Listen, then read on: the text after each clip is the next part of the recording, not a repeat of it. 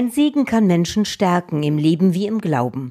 Davon ist Renata Roth, Chorleiterin in der Lydia-Gemeinde in Frankfurt, nicht nur überzeugt, sie hat es auch schon so erlebt. Ich habe Segen bekommen von meiner Mutter, wo die gestorben ist. Und vor dem Sterben hat sie uns immer gesagt, ich würde gerne euch segnen, dass euch gut geht. Wir waren wirklich klein noch.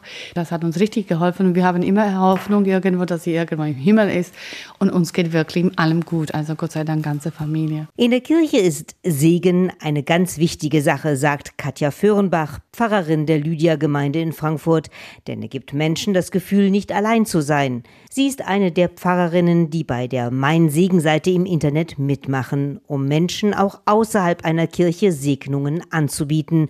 Denn viele seien nicht mehr in einer Gemeinde aufgehoben und wüssten nicht, an wen sie sich für einen Segen wenden könnten. So haben wir gesagt, naja, wir stellen uns dort vor als ein Netzwerk von vielen Ansprechpersonen und jeder, der auf diese Seite geht, kann so ein bisschen schauen, kann ich mit der Person, wie sie da ist, äh, was anfangen. Wir haben Kurzbeschreibungen und da kann ich mich einfach melden und anrufen. Schließlich gibt es zwar in Kirchen für die Gottesdienstbesucher einen Segen und auch zu besonderen Anlässen wie Hochzeit, Taufe und Trauerfeier.